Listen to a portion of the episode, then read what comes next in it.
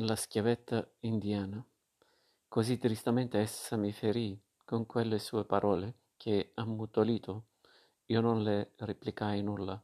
Fu a questo punto che forse si risvegliò Carmine, o s'approggiunse mio padre, non rammentò più bene, ma è certo che su quelle parole di lei il nostro dialogo si concluse e da quel momento in poi il suo atteggiamento verso di me rimase uguale, fisso. Mai col passare dei giorni esso non mi mostrava più altro volto se non quella specie di simulacro disanimato e barbaro. Dagli occhi opachi, dai sopraccigli riuniti che le formavano una croce scura con la ruga della fronte. Ah, io avrei preferito assai di venir trattato veramente da lei come dalla più perfida matrigna dei romanzi. Avrei preferito vederla trasformarsi in una lupa assassina piuttosto che in quella statua.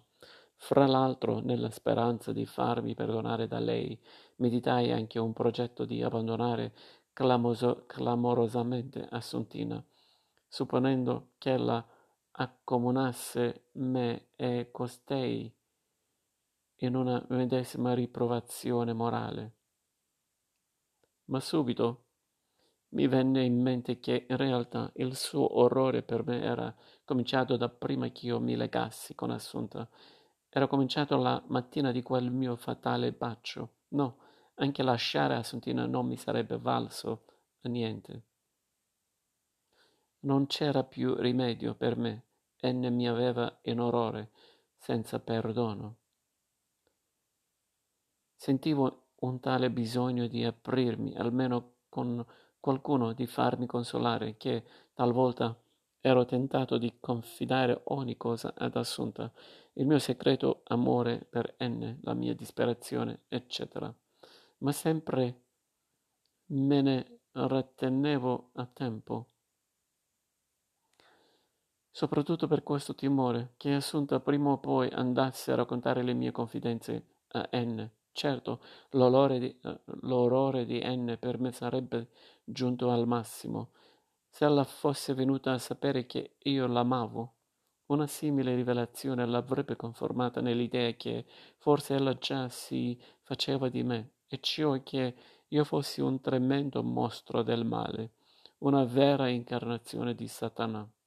Questo pensiero bastava a ricacciarmi in gola ogni desiderio di confidarmi, e così, per fortuna, Assunta non seppe mai certe verità. In seguito agli ultimi avvenimenti, la mia amante mi appariva meno bella di prima, perfino la sua gamba offesa, che prima mi era parsa una cosa tanto gentile, adesso talvolta mi spiaceva. La voglia di vantarmi di questa femmina non mi tentava più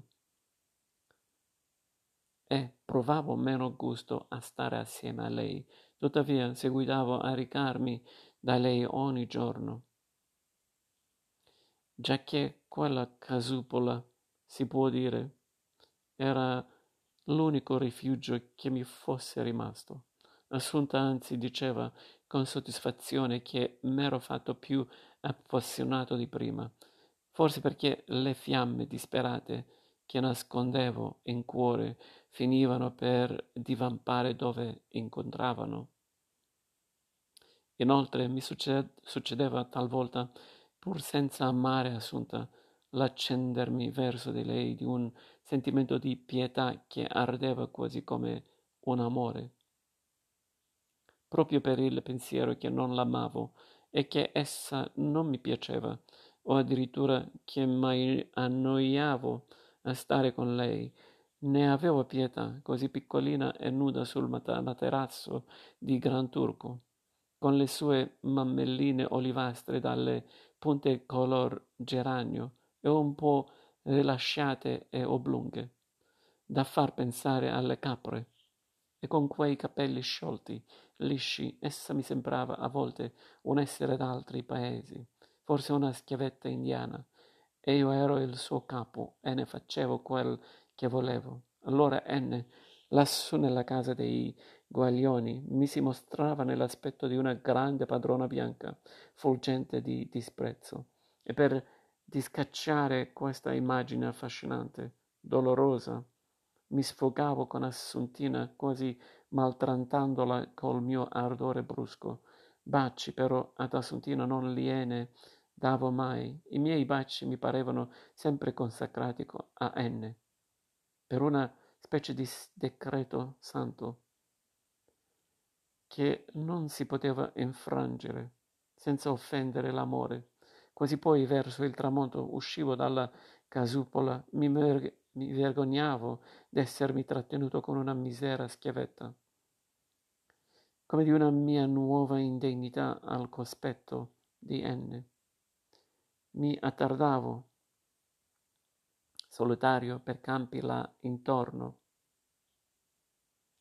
su cui grandeggiavano le mura sgretolate e massicce, tinte di rosa, della casa dei Guaglioni, e non alzavo più gli occhi a quella finestruola famosa, già sapendo che tanto l'avrei vista deserta, là dietro quelle mura, fra i suoi foschi divieti. La mia castellana N abitava eccelsa, irraggiungibile, in lontananza la sua statura mi si faceva più alta del vero, e mi pareva che tutti gli angeli e le angelesse della sua fantasia, come stormi di splendidi guffi, cicogne e gabbiani, le volassero d'intorno, suggerendole intorno giorno e notte di schifarmi.